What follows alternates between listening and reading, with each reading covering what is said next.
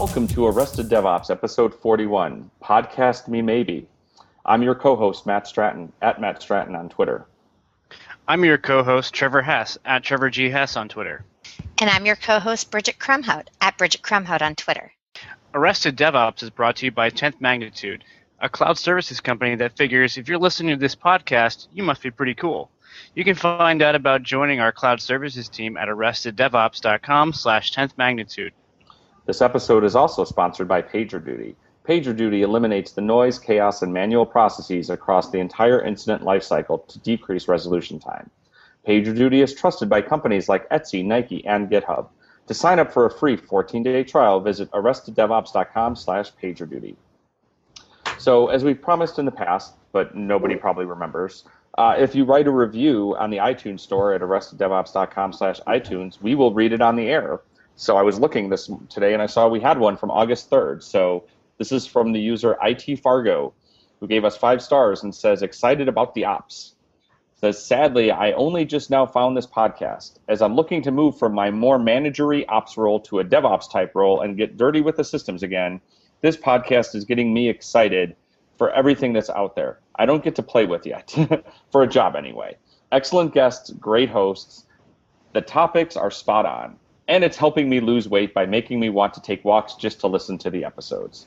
Thanks, IT Fargo. Today we're catching up with Kyle Kingsbury, whose research on failure in distributed systems is the stuff of legend. Or perhaps nightmares, depending on exactly what data stores you're supporting in production. Kyle, will you tell us a little bit about what brought you to this very moment? Sure. So I've been running uh, distributed systems in production for a few years now, and a lot of them are subject to interesting failure modes you might not predict.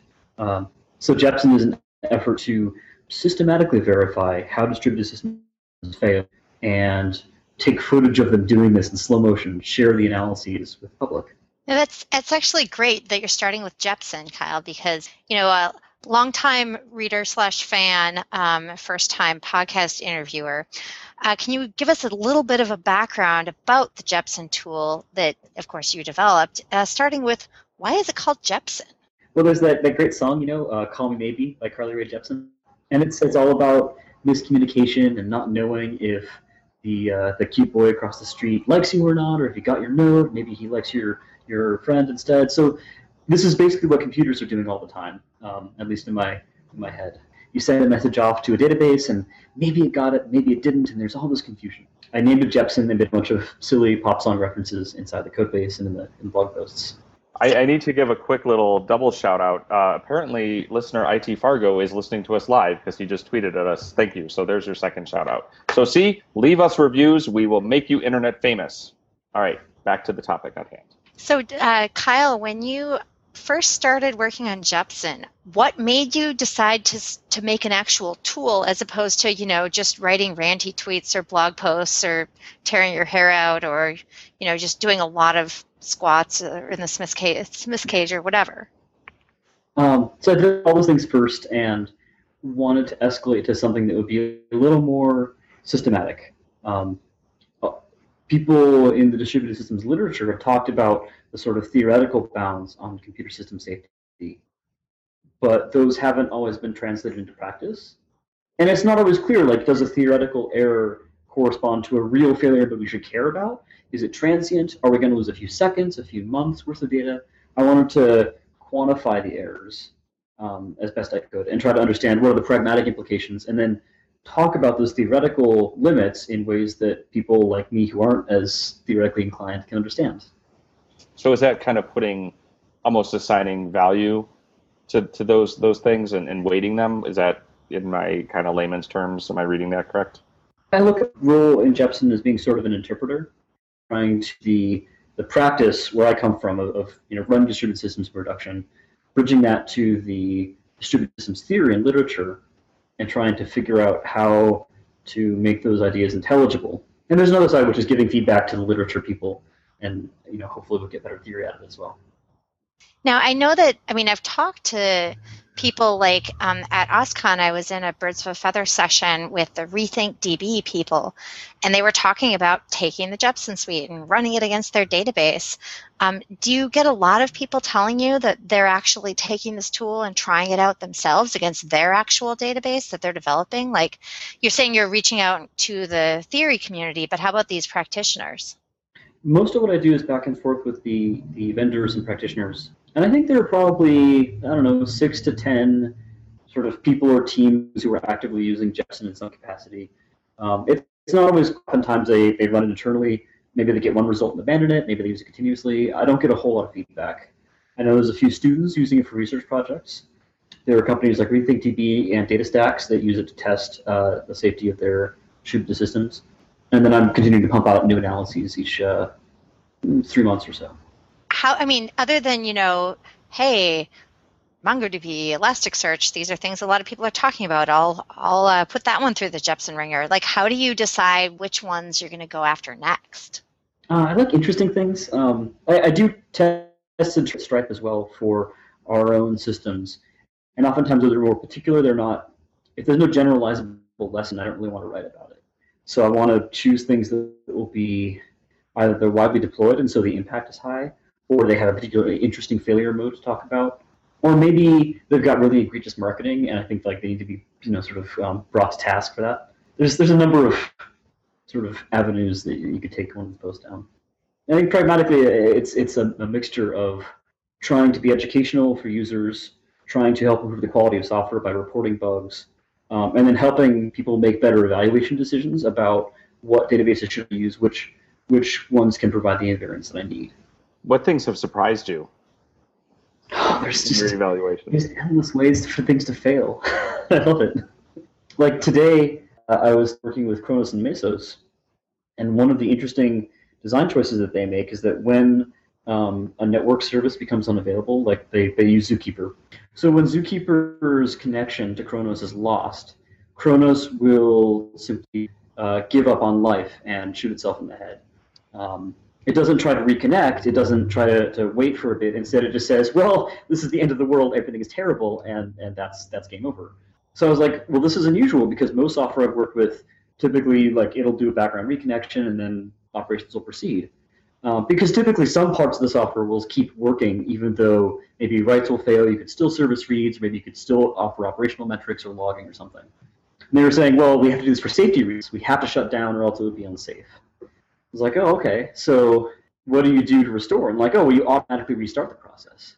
I'm like, all right. So it's unsafe for it to run, but it's also unsafe for it to be stopped. So we should automatically restart it so that it will stop again. And it is this really unusual and bizarre things happen. That's that's today's.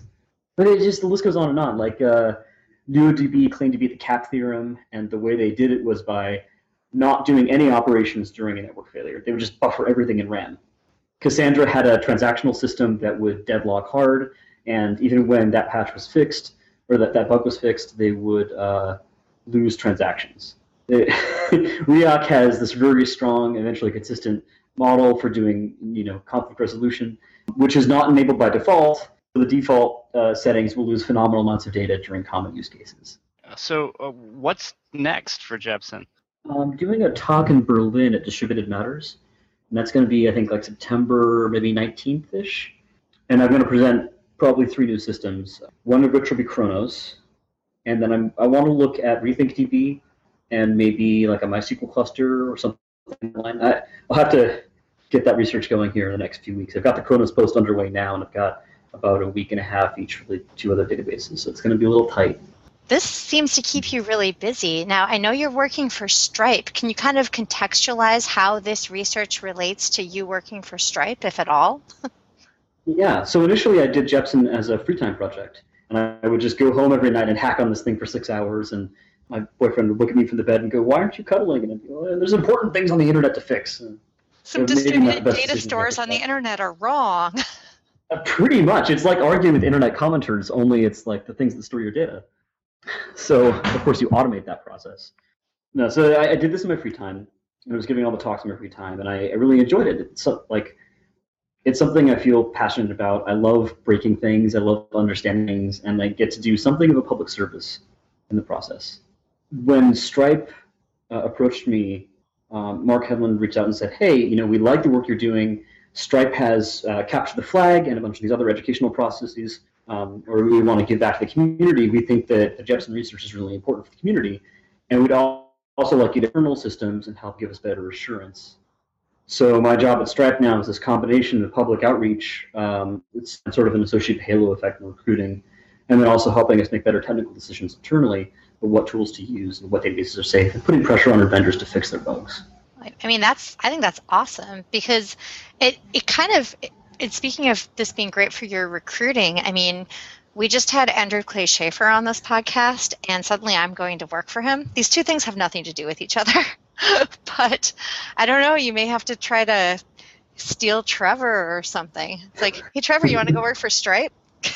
we, we, we actually did. Bridget is going to Pivotal mostly just to diversify the host lineup to not be so chef specific. So we're How do you know? I'm wearing a chef T-shirt right now. oh, me too. I, am not, and I'm the one that works there. oh. I did. I did tell Bridget that if she ever mentions BOSH, I'm going to bleep it. So. And you know, what I got to tell you, Matt, is apparently a pretty interesting tool, and I'm going to say the word and just double dog dare you to bleep me because I'm pretty sure that it, there's a rider in my non-existent contract that says there will be no bleeping, no fucking bleeping of me whatsoever. well, remember that when I send you your non-existent paycheck. I was, I was just I'm, I'm kind of curious, like again, where you know where you're kind of overlaying it with the, the stuff that you're doing and how it uh, overlaps with with Stripe. I mean, so how is that actually? So since you've been doing that, how, what what have you seen be the, the I guess the benefits to the maybe to the project or just even to you? What's what's changed? Uh, the big thing for me was that before I was limited to doing these nights and weekends, and I could only dedicate a few hours, and, and then in a burst of a month.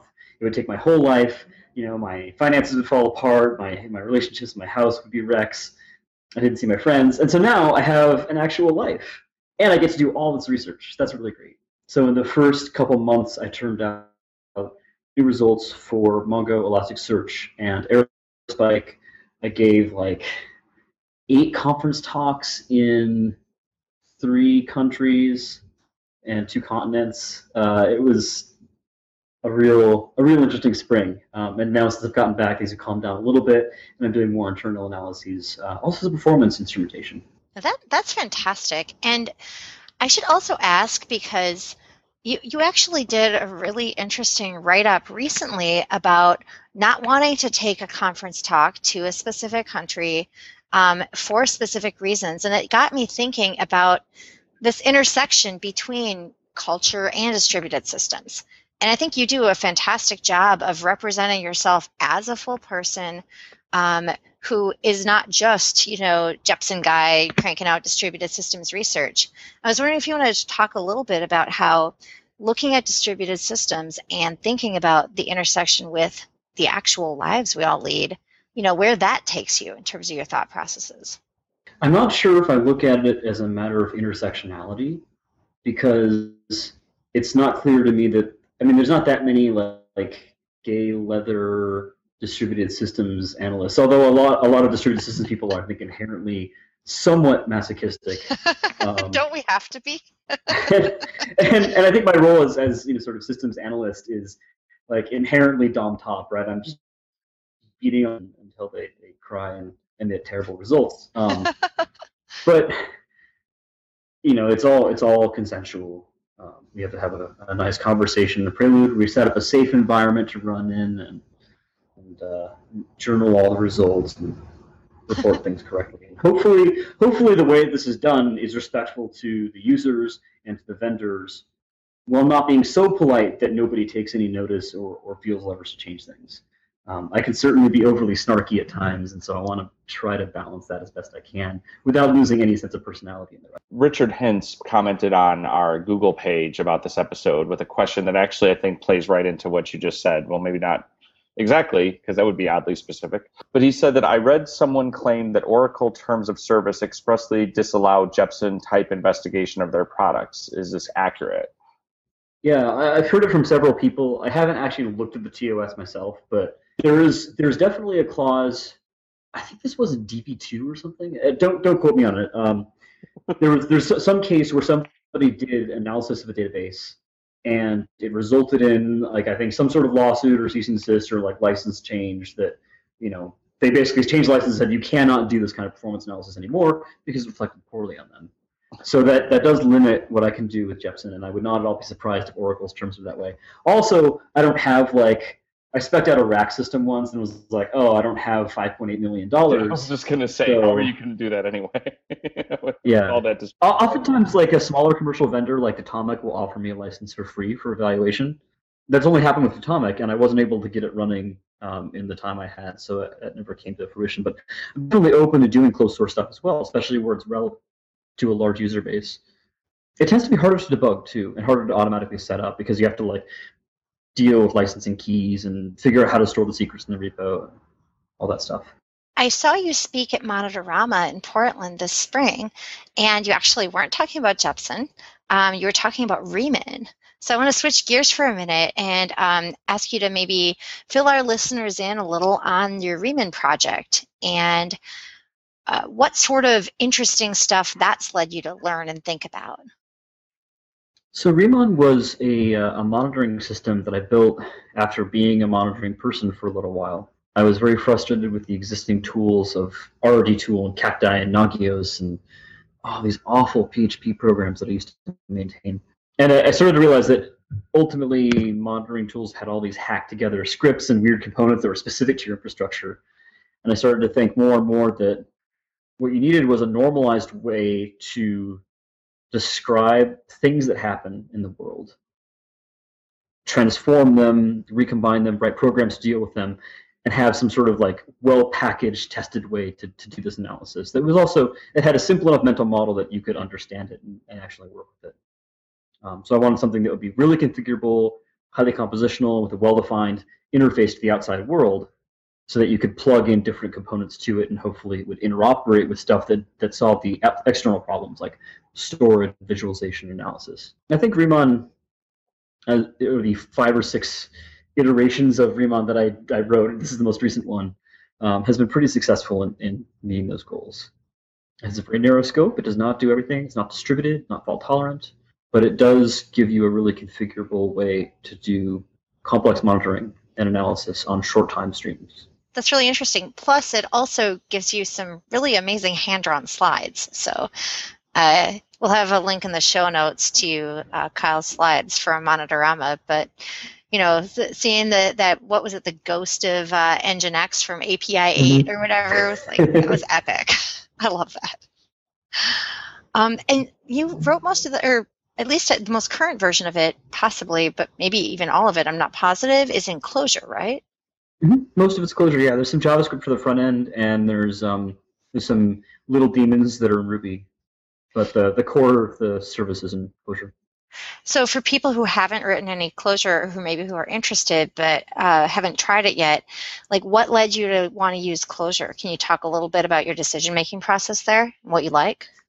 So as a as a preface, um, Riemann is not designed as you would ordinarily build a consumer product or even an open source product with an audience in mind. Um, I built it explicitly for me, and I'm kind of a weirdo, so uh, it makes a lot of design choices that might be considered um, by some to be unnatural. Uh, the use of S expressions to represent um, the cascading stream logic, um, higher order function composition, uh, dynamic configuration. There's a lot of like syntax tricks that make sense in Lisp, but are weird if you don't know what's going on. So it leads to this kind of ongoing support burden where I'm forced to explain my own bizarre decisions to other people and apologize for them. Um, it's, it's a nice kind of purgatory in that way. This- this comes back to the the masochistic tendencies. It's like, why do we do this to ourselves? It's a weird thing. Like I, I mean, I'm, I'm both thrilled by how popular it became, and I love the idea that I've given something of value to the world. At the same time, you know that that thing of value that's helping people monitor infrastructure and get better, you know, visibility into their systems also comes with this ongoing support burden. So I've created pain in people's lives, um, and of course, I cannot satisfy all of the one-to-one educational requests that people would, you know, want me to provide. So I, you know, I put like anywhere from half an hour to 90 minutes every day into doing Riemann support on IRC and email and writing docs, and it just never it never changes. the support load only goes up. Now, Um, as a as the maintainer of an open source project, would you say that's someplace that people who want to contribute to open source and maybe don't know where to start could help? Like, is there anything that someone who isn't you could do in yeah, terms of your support? That thing, right? Like if you if you get in there and you understand the core, like here's why Riemann works the way it does, and here's you know the common things about like how functional composition is misunderstood. People who step up and answer those questions in IRC are invaluable, and that's you know I try to promote as much of that to documentation as I can, but also there's this continual process of seeing where people's pain points are and like asking them, okay, how would you find this in the documentation? Where would you look for this information? And try to understand where they got locked up or where they couldn't find something, and streamlining those paths as well as you can. That kind of gardening is a real skill. Um, it takes a good writer, a good communicator, a good listener, and somebody who's empathetic. Right? These are DevOps properties, right? Uh, the culture that we have to practice in our jobs. And I'm not very good at that. I, I am trying and getting better, but I think that's a sort of undervalued OSS skill is not writing features or even analyzing pull requests. It's education. I have a question, and maybe I'm going to sound ignorant, but I usually do. That's part of my job sometimes. So in your your bio, you say you know you're author of Jepsen, Riemann, and then you say Timelike and Tesser. So what are I don't I have no idea what those things are, and so don't take that as anything other than my own stupidity. Ditto. I have no idea what they are either. Oh. No, these are just you know. You need better marketing, Kyle. You should hire Brendan. so, so Tesser actually, I wish I wish Tesser was popular. I'll, I'll talk about that next. Um, Timelike was a weekend experiment. You, you remember back when there was that Holker Fluffle with Rap Genius, and there were queuing issues with dynos, Oh, with oh, yeah. Roku? and they wrote yeah. that like scathing review of how the change in the dynos made no sense. Like, you know, that's a completely valid thing, but let's also look at like what would it take for Heroku to build this thing? What is Heroku's limitation on on optimization? How could you? So I wrote Timelike as a as a tool to simulate load balancers and connection pooling and, and latencies, and it tried to do probabilistic like Monte Carlo sampled simulations of, of latency outcomes in distributed systems where different components are calling out to each other. It was this like small little toy that turned out to be surprisingly nice for that kind of exploration. I, I think it got it never got used very much. A few people played with it and thought it was neat and used it for mod- mod- modeling some designs. I think actually it got used internally at uh, Heroku for a bit. Tesser is a product I worked on most of last year, and that's a library for doing composition of folds. So we've got like a big collection of things, and you want to kind of fold them up into one compact representation. So maybe you want to take a bunch of numbers and sum them, or a bunch of people and find like the distribution of their locations. It's a way to compute those things efficiently in parallel on multiple cores and across multiple machines, and then to compose multiple folds into one so that you can do all these operations in a single pass over the data and save yourself um, processing time. What What do you think are the things that you know? You talked about being kind of the interpreter or the go between between the the theorist and the literature side and the the practitioner side. What are the things that you think practitioners miss or, or could learn more about or be smarter about when it comes to to looking at this type of information?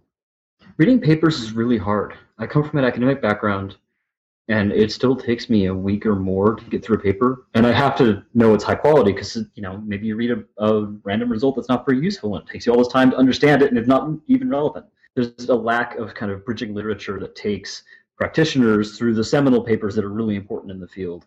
And even then, you may not have to read the papers to get the gist of it. So the work of Jepsen has been trying to distill my folky understanding of these mathematical invariants and try to present them in a way that's a little more palatable and, and pragmatic, even though it's not completely correct. It's actually one thing that I really appreciate about your blog posts, which is that you make the material, which can be very dense and mathematical. And hey, I have a computer science degree, and I am I did an emphasis in theory, so like I do actually understand probably not all, but a lot of what you write. But like you, I think you contextualize the stuff um, that you're writing about, which can be very dense, with a lot of personality and a lot of pop culture flair that gives it all of those hooks for people to try to approach it with some some degree of understanding. I think is I think that's fantastic. Like I think a lot of people are not able to make um, difficult material as accessible as you can. So that's one thing that I really appreciate in the way you present material. Uh, what brought you to framing your analyses that way? I've done some some more sort of dry writing. Uh, you know, you're you're much better educated than I am. Like I have I have one CS course to my to my name. Uh, it was like a basic data structures thing, right? Um, all of my math is like analysis from physics and has no bearing on this kind of discrete uh, stuff. So for me, it's also uh, in order to understand it myself, I have to rephrase it and kind of distill it in in the writing. I think that helps because I have a poor memory and it takes me a long time to understand stuff. So it, by writing from my own weird brain, I can kind of maybe make it intelligible for others too. That that resonates with me. That's something I, I talk about a lot, which is that idea of of teaching to learn, right? You know, and so I, you know, always tell people, I'll tell people on the show now, for anybody who's listening, right? So that exact example that Kyle gave, when you're trying to understand something, making yourself constructed into a blog post or something like that, even if you don't think anybody's going to read it, is a super good way to, because it's kind of like teaching it activates different neurons, right? Mm-hmm. Than than hearing it and learning it, and it's a really powerful way to actually learn the stuff. I randomly going through this sort of vaguely a little bit right now with this talk I'm giving tomorrow. There's a, a demo portion of it that this whole talk is about a theory that I have that I've not been able to completely prove that that, that this functional thing would work. And trying to get it to work, I've learned more about some of Chef's technologies than I've learned in the years and years of using it because I've had to hack on it hard. But I never would have tried to do the things I'm trying to do if I sat down and said, well, I need to learn more about chef analytics or more about chef delivery. It was like trying to teach myself or trying to trying to well, I'm doing it in the purposes of trying to then explain it. So I think that's really powerful to be able to do that. And I think more people should. More people should practice conference driven development. to return to what you were thinking about, Bridget, like some of the writing is dry. And I think those articles get a lot less traction. Mostly it's like, oh, like my sort of uh, theory oriented friends will enjoy it, but um, they don't seem to get the traction on Twitter or on the different news aggregators. And interestingly enough, the most snarky ones are often driven by a desire to piss off the same news aggregators. So hacker news is terrible, right? Um, well, ha- hacker, we all know hacker news is weaponized privilege. So it, that's a good way to describe it. Yeah, so someone tweeted that last year, and it's just stuck with me. That's that's a good one. Um, so somebody on Hacker News is like, I just I wrote this totally serious post, a couple of really quiet, like dry uh, comments in there, but it was almost no jokes. And somebody takes offense at the title being "Call Me Maybe." They're like, "This is too informal. How do you ever expect to be taken seriously?" I'm like, okay, so this is my most, you know, sort of like boring writing, and you're mad about the title. Fine. So the next one I write is full of nothing but Barbie gifs taken from popular girls in school, um, which is this terrible, deeply problematic, um, like uh, sort of Mean Girls writ large uh, web series. And they did not like that at all. Oh, people got so mad. And the great bit is like watching them struggle with like, I really want to present this to my boss, but it's too inappropriate. I can't show them these gifs. So can you like make a different version of the article that has all the information but none of the none of the gifs? Because do, do the, are these the are these the people who you're usually saying welcome to my new CTO followers? Oh yeah, I, I always kind of question because the, the, followers stack on when I do one of these posts, and then they, they slowly bleed off as they discover who I actually am. Which is a crazy person. Let's be honest. Uh, that's an ableist bad word. Um, I am an uh, strange person. I actually I find that I find the entire Kyle I, I, probably shouldn't say the entire Kyle package because that takes us to entirely different places. But I find, the package is not on the internet, please. Let's. I well, the, right, right. The the angles on your uh, Clojure controlled light bulbs, light bulb selfies are uh, very carefully chosen. Um, and we need to talk about your light bulbs. Um, and we need to talk about them. Your can and actually before I even ask you any other questions, tell us about this desire to control your light bulbs with Clojure. Uh, okay, so I I um had terrible lighting, And when I when I moved, Which has uh, a really bad effect on one's jockstrap selfies, I'm told. well, so this is this is important, right? Because in order to have uh, great sex, one has to have a good scruff profile photo. Um, Uh, sure, sure. it, it wants you meet people in person, which is actually where anyway. So so there's But this desire in to like you have to have good lighting that you're meeting them in, I suppose. That's where I'm more successful. Scruff has been very flaky for me, but um, anyway, so I, I was like, oh, you know, I want to, I want to have a good selfie game. So uh, when I when I moved in the house, I was like, all right, I'm gonna set up proper lights. And I, originally, I was gonna put in like cheap, you know, twenty dollars CFL fixtures or something from Craigslist. And I thought, well, you know, maybe I want like tunable, uh, you know, colors. Maybe maybe just like color temperature. And so then I went to a photography shop. I'm like, well, I'm doing this. I might as well get myself a lamp rig because I've wanted to do uh, like indoor photography for a while, and I've only done landscape. So this would be a nice change. I'll get, and then I talked myself up to the seven thousand dollar lighting rig, which is absurd. As one Um, knows.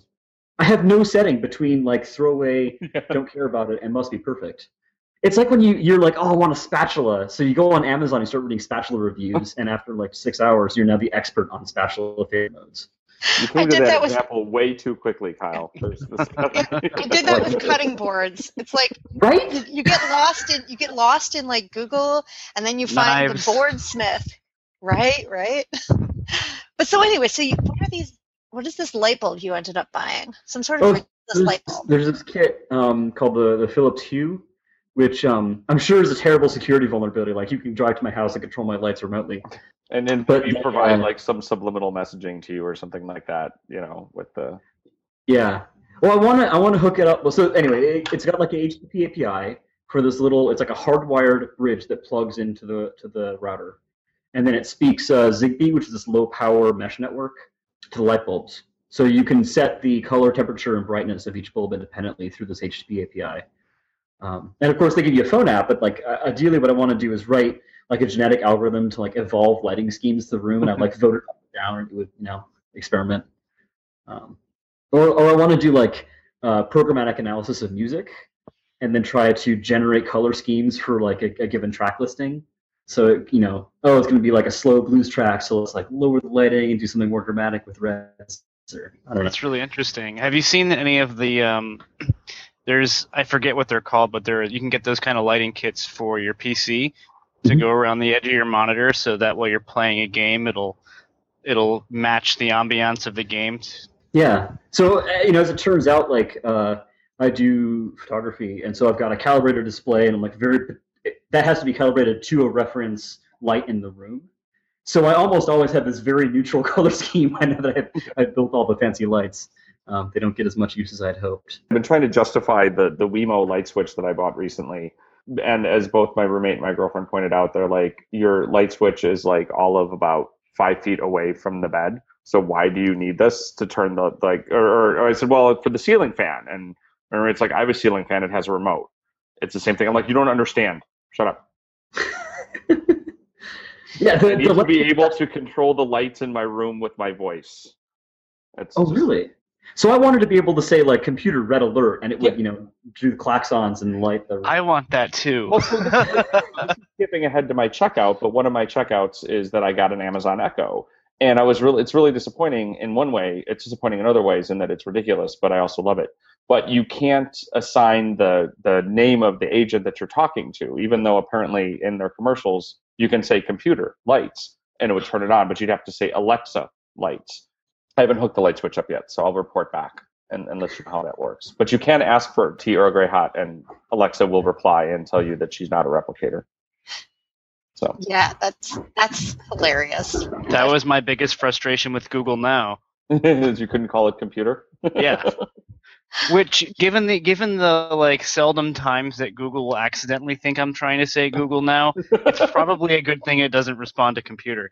What I was going to say is, uh, Kyle, I do follow you on Twitter, and so I have noticed that you seem to be taking excellent uh, pho- uh, photographs with your exciting new lights. So you said So it is- up the selfie game. In other words. Oh yeah, so the selfie Keep it selfie game uh, has been upped. I I wound up there's like this random open source project, of course, that hooks up your DSLR's USB port to like a little UDP server, and then that can talk to the Wi-Fi bridge, which can talk to an app on your phone, so you can get like a remote shutter with a preview display and everything. So my selfies are actually now like DSLR run via this computer bridge, and it's out of control. The A/B testing, however, indicates that it's it's doing its job. So that is that is you got the data, right? You know, you can't argue with data. Uh, so I, I do want to I want to ask you about something a little bit squishier and maybe not as easy to A/B test, but I, am joking, by the way. I don't actually A/B test.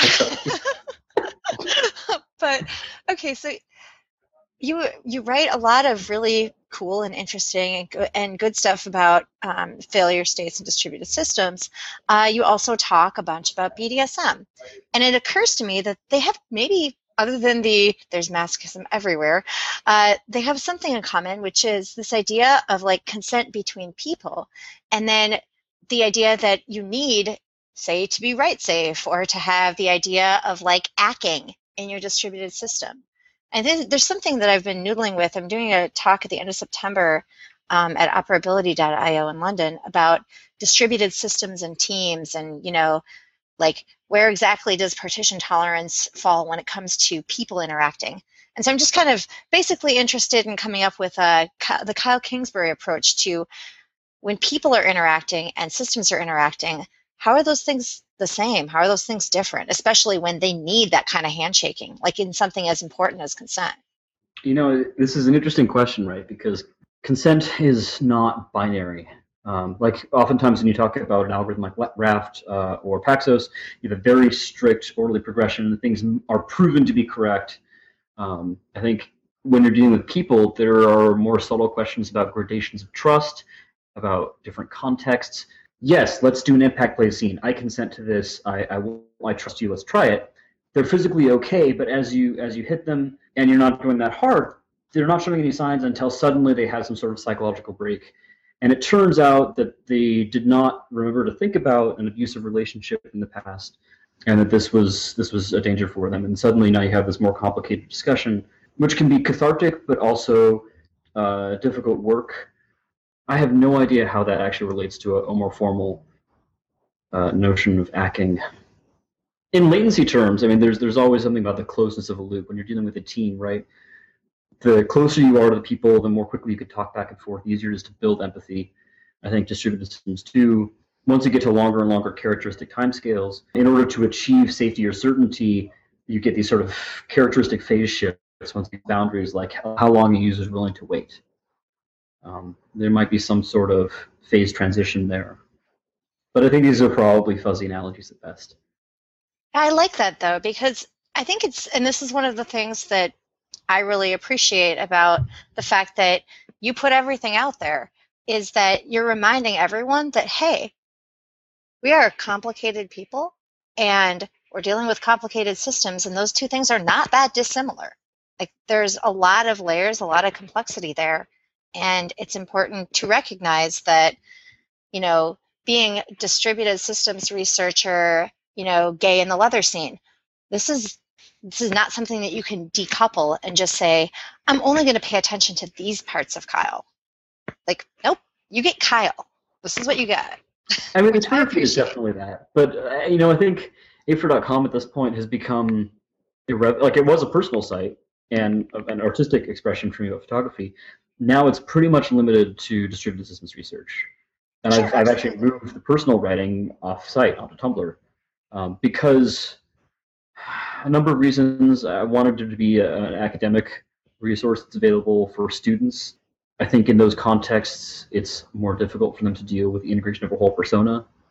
Um, on Twitter, it, you know, you're interacting with a person, not necessarily a topic, and so there's that notion of like projecting yourself into a into a certain subspace of your personality doesn't apply as much.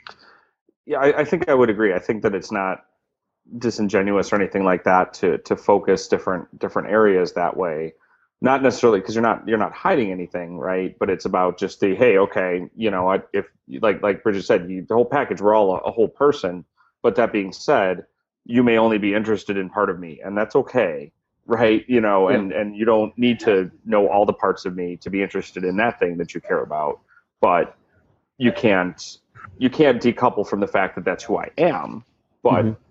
you know if i want to learn about distributed systems that's maybe the only thing i care about and i want a focus place to to read about that maybe you know, or vice versa, right? Someone who's interested in photography probably doesn't care about this other time. You know, I actually have the exact counter effect where I, you know when I was when I was blogging much more personally and I would intersperse a lot more technical stuff. My the people who are interested in the personal stuff would say, I don't I don't care about this. You know, Oh, yeah. I don't care about DevOps. I don't care about technology operations. And so I think filtering. I don't even want to call it filtering. It's more like focusing. Mhm.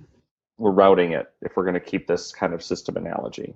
And it's funny. There's a lot of my other friends who follow me and are like, I have no idea where the computer stuff is. Could you dial it back, back please, for a minute? Um, so it's kind of a fun balance there. On the on the flip side, I think there's there's something that I am very conscious of in my technical writing, which is you know uh, I have I certainly have interests that don't make it into the technical stuff. So I don't talk about my video games or guitar or everything else like in in my writing for Jepsen, but I'm really cognizant of sort of basic issues about inclusion and human rights, or to try to be. So in the talk slides, I want to make sure that I have people of various genders, different presentations, uh, different skin tones, um, different abilities, uh, and dress and all that. Like, ideally, I go beyond stick figure to giving a more specific and richly detailed picture of a field in an effort to make it easier to be what you see. In Jepsen, like if you if you read, you'll notice there's cases where like I talk about a database visibility anomaly, and it's because somebody changed their name from you know uh, Charles to Josephine, and it's like oh you know what you would be exposing this trans person's dead name to them, um, and that database anomaly could have emotional consequences. It's a really quiet thing, but I also want to make sure that the if you're reading along, you get that little snippet where you seem like oh yeah that's that's like me. I don't know. It's something that I was always looking for as a, as a person. You're always kind of like scanning for that subtext, and I want to try and give those hooks for everybody. Yeah, no, I, I think that that's great. And like the stuff that you've done with like the pop culture framing as well, I've noticed that you definitely draw from a variety of sources with a variety of, you know, artists of different backgrounds and, you know, demographic ticky boxes and what have you.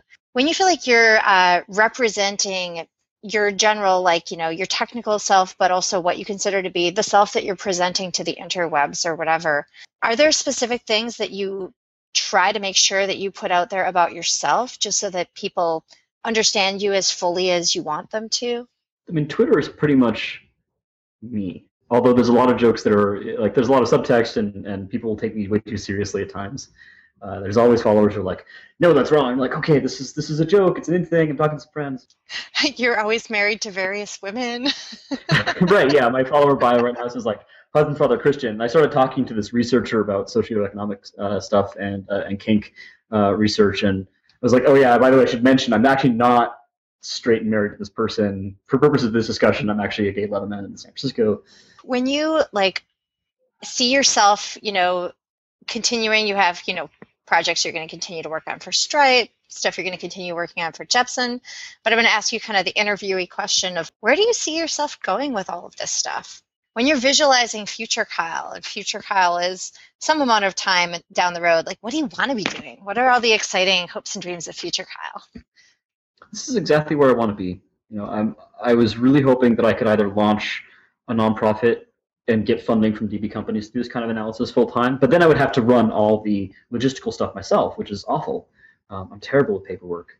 So it's wonderful that a company has stepped up and said, "Hey, we consider this important," and to be able to do it at Stripe, it's just it's really satisfying. Uh, I want to stay here as long as I can. Hopefully, if that ever ends, I'll find somebody else to help me do this kind of research. Ultimately, I'm sure I'll get bored with doing this sort of thing, or it will become enough of a a well-known problem that I can either specialize in a subfield or move on to some other thing. Might do more work on Riemann. Um, I've got some theoretical designs, but since I'm not doing monitoring my day-to-day job, my pressure to improve it is not as great. You know, most of what I'm focusing on now is, is correctness. I think it'd be fun to do language design. I've never written a compiler. Um, that might be kind of fun to learn about. I've never written a compiler. You and It's like I write a most of you- you- us, right? Yeah, like I, had, I I'd never got those like core CS experiences, and I kind of want to go and, and learn some. You should write a language called Kyle. Hmm. It's I have a design for for one called uh, Subscript, which is going to be uh, a BDSM contract language where you have a negotiation with type system, and the type system strictly enforces your compliance during the scene.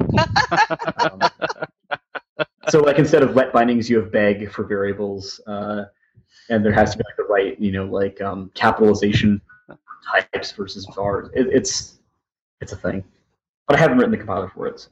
Okay, that's hilarious. Um, we're we are we are getting to the point where we have to wrap up. This is this is very entertaining to me. So, um, there we have all sorts this of. may be the most indulgent episode of Arrested DevOps for at least for Bridget so far. So. oh, I was like, we should have Kyle on. Like, okay. I'm like, I want to talk to Kyle on the podcast. It'll be awesome. All right, So this is the part when I remind you that there are people who are actually assigned by their manager to listen to this show, and they talk about it in their team meetings. This is going to be awesome. we call this querying the discourse, by the way. wait, wait, wait. no one told me that people listening to us was their like homework. Homework. Or Have I not told you that? no. Oh yeah, yeah. I totally. completely did. Oh yeah. It's kind of awesome. It kind of freaks me out. I think I didn't tell you that. Wow. On purpose. you didn't tell me that on purpose because you knew that I was like, uh, about being the responsible adult in the room. Okay, Yep. this is fucking. So. on that Well, note, we're certainly not responsible, Bridget. Somebody has to be. that's right. okay, so on that note, we have all sorts of upcoming conferences. There's open CFPs. Um, there's a number of open CFPs right now. Calls for participation on DevOpsDays.org. Uh, Uh, if you if you would like to um, speak at a DevOps Days in the U.S., in Europe, in Asia, in the Middle East, there's a variety of choices. So take a look. Yeah, theoretically, we are a media sponsor of Ohio, but we haven't figured it out. So by the time we have the next recording, we'll probably have a discount code for you for DevOps Days Ohio, which is towards the end of November. So there's that. We do have a discount code for Chicago, but by the time you hear this, it's probably too late. But if you do, it's 8010 for 10% off for rest uh, for rest of DevOps listeners to DevOps Days Chicago. So the Chef Community Summit's October 14th and 15th in Seattle. Uh, if you go to chef.io slash summit, I realized today that I forgot to ask Nathan for a discount code for listeners, but I'll try to figure out if we can wrangle one and we'll try to put that up uh, for next episode. Um, I'm going to be there. I just see in the Google Doc that Trevor just said he's going to be there. I did. One way or another, I'm going to be there. Boss Community Summit, so she won't be there. I will definitely not be there because I'm pretty sure that's the same week as Velocity New York. So where I'm going to be, because I God, Mike Fiedler is going to kill us. This yeah, is another probably. thing you can't come to. Probably. So where I'm going to be, since I've joined Pivotal, um, I'm pretty sure I'm going to be at VMworld, which should be interesting. And uh, that's the first week in September in San Francisco. So maybe maybe I'll try to run into Kyle, um, who I did get to meet in person briefly at Monitorama. I think we walked to the food trucks or something, didn't we, Kyle? Oh, we talked for quite a while in the lobby. Well, yeah, and, and we were chatting in the lobby, which was delightful. That was fun. Uh, Yes, I remember now. We talked about fanfic. Good times. Yeah, I will not be. I will not be speaking at VMworld. Um, I will be speaking at uh, various and sundry conferences in September and October. Yeah, I've got a bunch coming up. I'm going to be at Cloud Develop um, in Columbus, which is I think October 14th, but don't hold me to that. But Wait, you can Isn't that find it the same time as Community Summit? No, that that can't be right. So it's it's before that. It's the the Friday before. So it's like maybe it's the eighth or 9th. Um, Are you having conference brain, Matt? Aren't you at a conference like right I just now? go where TripIt tells me to go. But are you like literally at a conference as you're? I am. I'm at, at that conference, which is in the Wisconsin Dells, and I got to tell you, y'all should come to this thing. It's really it's they call it summer camp for geeks. It's like at a water park. It's bizarrely cool, and the it, I don't know how many people are here. There's got to be six or seven hundred, I would say. Um, I could be wrong, but seems like an awful lot. And I'm bummed because I'm going to have to leave tomorrow. I'm not going to be here all week because I'm going to go see a customer and do my real job. But I this was super cool. Yeah, I'm speaking tomorrow, but I would definitely come back and would recommend people check it out. It's a very different conference. Um, very much, and there's fam- there's like kid tracks, so people are here with their families, and they have you know they did gave talks. They had sessions today for kids about like programming helicopters and all sorts of crazy stuff. It was pretty cool. Um, and yeah, also I'll be at DevOps Day Chicago, which is August 25th and 26th. Uh, I can never say that right. 26th. Um, I'm not speaking. I'm organizing, so I'll be running around like crazy. But uh, I'll be that there is- speaking. Yeah, there you go. Contributing to open source as a lightning talk. Nice. It's going to be fun. So, so Kyle, if people want to see you in action speaking, or I don't know, stalk you while you're uh, lifting or whatever, like where can people run into you in the next month or two? well, if you want to come and lift at uh, SF Fitness Soma, you're welcome to join me for squats. The uh, the next conference I'm speaking at is going to be Berlin, uh, and that's I think like September 19th at Distributed Matters. That should be a lot of fun. I've been to Berlin, and then I'm speaking at uh, High Performance Transactional Systems um, at Asilomar, and that's right after. I think that's all I've got for the rest of the year. I was so burned out after conference season in spring that I'm trying to keep it a little bit easy. I'll pick up next year. Is this your first visit to Berlin? First time in Germany, yeah. Oh, my sister's uh, my sister's husband has a brother who lives in Berlin with his husband, who I should hmm. totally introduce you to. Maybe they oh, can tell you things about Berlin. Nice. I have, I have no idea if they would, you know, be doing any of the same exciting things in Berlin that you are into, but you know, they could at least possibly say, "This is good. This is not." Yeah, I hear there's a, there's actually an abandoned airfield which they've converted to a giant art installation of some kind. Um, oh, want to go see that. So, what do you have, uh, Kyle? Do you have a, a, a checkout for for our uh, listeners? I do. Uh, I want to recommend that folks who like uh, oceans and video games uh, go take a look at Subnautica, which is um, developed by a, a, local game shop here in uh, San Francisco called Unknown Worlds. Um, and it's your spaceship crash lands on this ocean world, and you're the only survivor in your little life pod, and you swim around this beautiful ocean with all these different reefs and uh, creatures, and um, find raw materials and build little bases and submarines and go exploring. That's a, a wonderful kind of non-violent, non-directed exploration game. Nice. Okay. Um, so I have a couple of checkouts. One is this uh, Netflix show called, or a show that's on Netflix anyway. I'm not sure if Netflix made it or what, but it's a uh, it's called Sense8, and Kyle is one of the people who I saw tweeting about this. Like Kyle and Camille and um, my uh, friend, former boss Tim Gross, and a couple of other people all just kept saying, You have to watch this. And so I started watching it and I like it quite a bit. The it's it's got a very strange MacGuffin premise of you know all people all like sharing each other's uh, sensations, kind of bleeding over, and they just experience something that's not happening where they are. It's where the other people who are psychically linked to them are. But what I like about it is that it has a wide array of humanity. Um, and it's unremarked upon that these are not necessarily, you know, like all white male cishet like people you always see on TV, which is just really refreshing and I like it quite a bit. And uh, then the other thing is, like, I wasn't going to have a second checkout, but since Stratton really wants everyone to learn about BOSH, I'm going to put a link to um, a BOSH tutorial because, well, I have to go through this BOSH tutorial. I was going to say during my first, during right? I know during my fun employment week, like my homework is to go through this BOSH tutorial, so I have some idea what I'm looking at when I'm, you know, training with the uh, ops team at Pivotal. So, because I'm not going to be doing ops, but I'm like I'm actually I'm literally reporting to Andrew Clay Shafer in the marketing department, which is whoa way different. But I'm still going to spend yes exactly heads explode, but I'm still going to be like you know got my get my hands in the tech and uh, really understand it. So I'm going to do a rotation or two with the ops team for the for the hosted Cloud Foundry stuff. All right, Mr. Hess. All right. so I just wanted to talk about the alphabet announcement that was for those who who haven't found it by the time that they they're listening to this, Google has now uh, themselves to a parent company called Alphabet. Um, and what was kind of interesting and creepy, in my opinion, was Google pointed as an Easter egg in their in their announcement, pointed themselves towards the Hooli XYZ site from Silicon Valley. Hooli being the evil Google in the Silicon Valley universe. I, I like um, as, as Julian Dunn said today. He said, you know, in other news, Facebook will rename themselves to FixNum. So. uh, for my next checkout, while Jen and I were in Niagara Falls, um, because we had missed it um, the week before in Chicago, we watched the uh, the premiere of Dragon Ball Z Resurrection F. Uh, which was the return of Frieza for anybody who is into Dragon Ball Z, and it was actually it was a really fantastic movie. It was a lot of fun.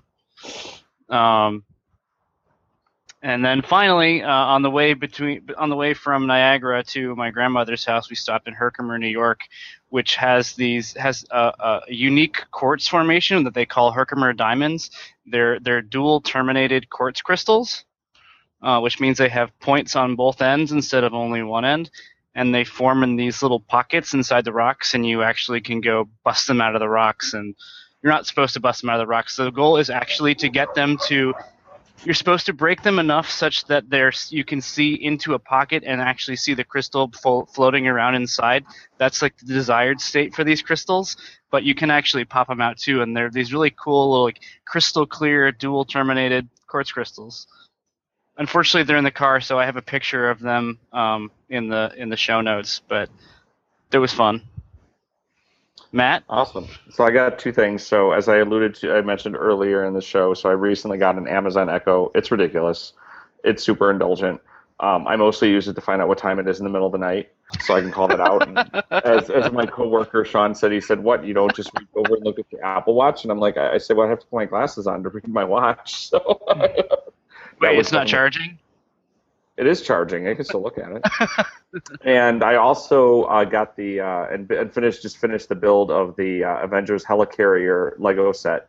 It is also ridiculous, but was super fun. It probably was about I'd say about a 15 hour build. Um, How heavy is it? It's not that heavy. It's like maybe I don't know, maybe five pounds. It feels like That's not maybe at the most. No, but I thought it was cool. There's an awful lot of detail on it that you don't even see, like that you experience just by the build, and then it's all covered up. So it was super fun. And as as uh, one of my friends said, she said, "You have to let your children play with that Lord business." And I said, "The box says 16 and up." And I, you know, rules are rules. So you know, I bought some other Avengers younger sets for my kids to play with, um, and they can admire the helicarrier from a distance. Until they're 16. until they're 16. Uh, so we have a newsletter. It's at arresteddevops.com slash banana stand. It is the best way to know about upcoming podcast episodes and cool news with DevOps. We also have an iPhone app if you're into that kind of thing, which you can download for free at arresteddevops.com slash iPhone. Thanks again to our sponsors. Be sure to visit them at arresteddevops.com slash 10th magnitude and arresteddevops.com slash pagerduty. Thanks again, Kyle, for joining us. And to our loyal listeners, if you enjoy Arrested DevOps, we would appreciate it if you would visit arresteddevops.com slash iTunes and leave us a review in the iTunes store. We'll read them on the air as demonstrated today, and you'll be internet famous, which is on, second only to real famous. We would love to. We would love to know what you thought of this episode. Please leave us comments at arresteddevops.com slash forty one. That thing about internet famous comes from that silly trailer for the new Jem movie, which is ridiculous. It is. I swear to God, the thing makes me almost cry every time I see it. And since I have kids and go see silly little kids movies, actually awesome. I saw Shaun the Sheep this weekend.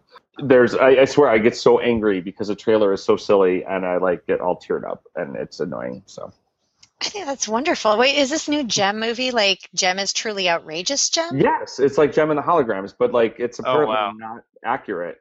Is it But- live action or? It's live action. It's live action. Yeah, and it's but the reason it like makes me get teared up is it's like her dad like passes away and like she's getting messages from that he recorded before and it's like all this things that happen when you know you have like a little girl or I feel like any little girl or any little kid. So there's there uh, well, and there's there's obviously tropes in there that fit really well with Jepsen too. So Kyle, there we go. check out this check out some new material there. All right. So uh, be sure to check us out at arresteddevops.com or at arresteddevops on Twitter. We're always happy to get your input, ideas, or feedback at shows at arresteddevops.com. Uh, please let us know any ideas you have for future episodes, especially if they require Kyle to come back, because why not? and, and we promise we do get the email. We we actually had someone email us about an episode a few days ago, and was tweeting was like, um, fellas and non-fellas and people and stuff like, what about this? We're like, yeah, we'll get back to you. Sorry. Um, so we're super Um, embarrassed about that. Anyway, Yeah. Um, but anyway, so I'm Bridget at Bridget Kromhout. I'm Matt at Matt Stratton. And I'm Trevor at Trevor G Hess We're Arrested DevOps. And remember, There's always DevOps. in the banana stand.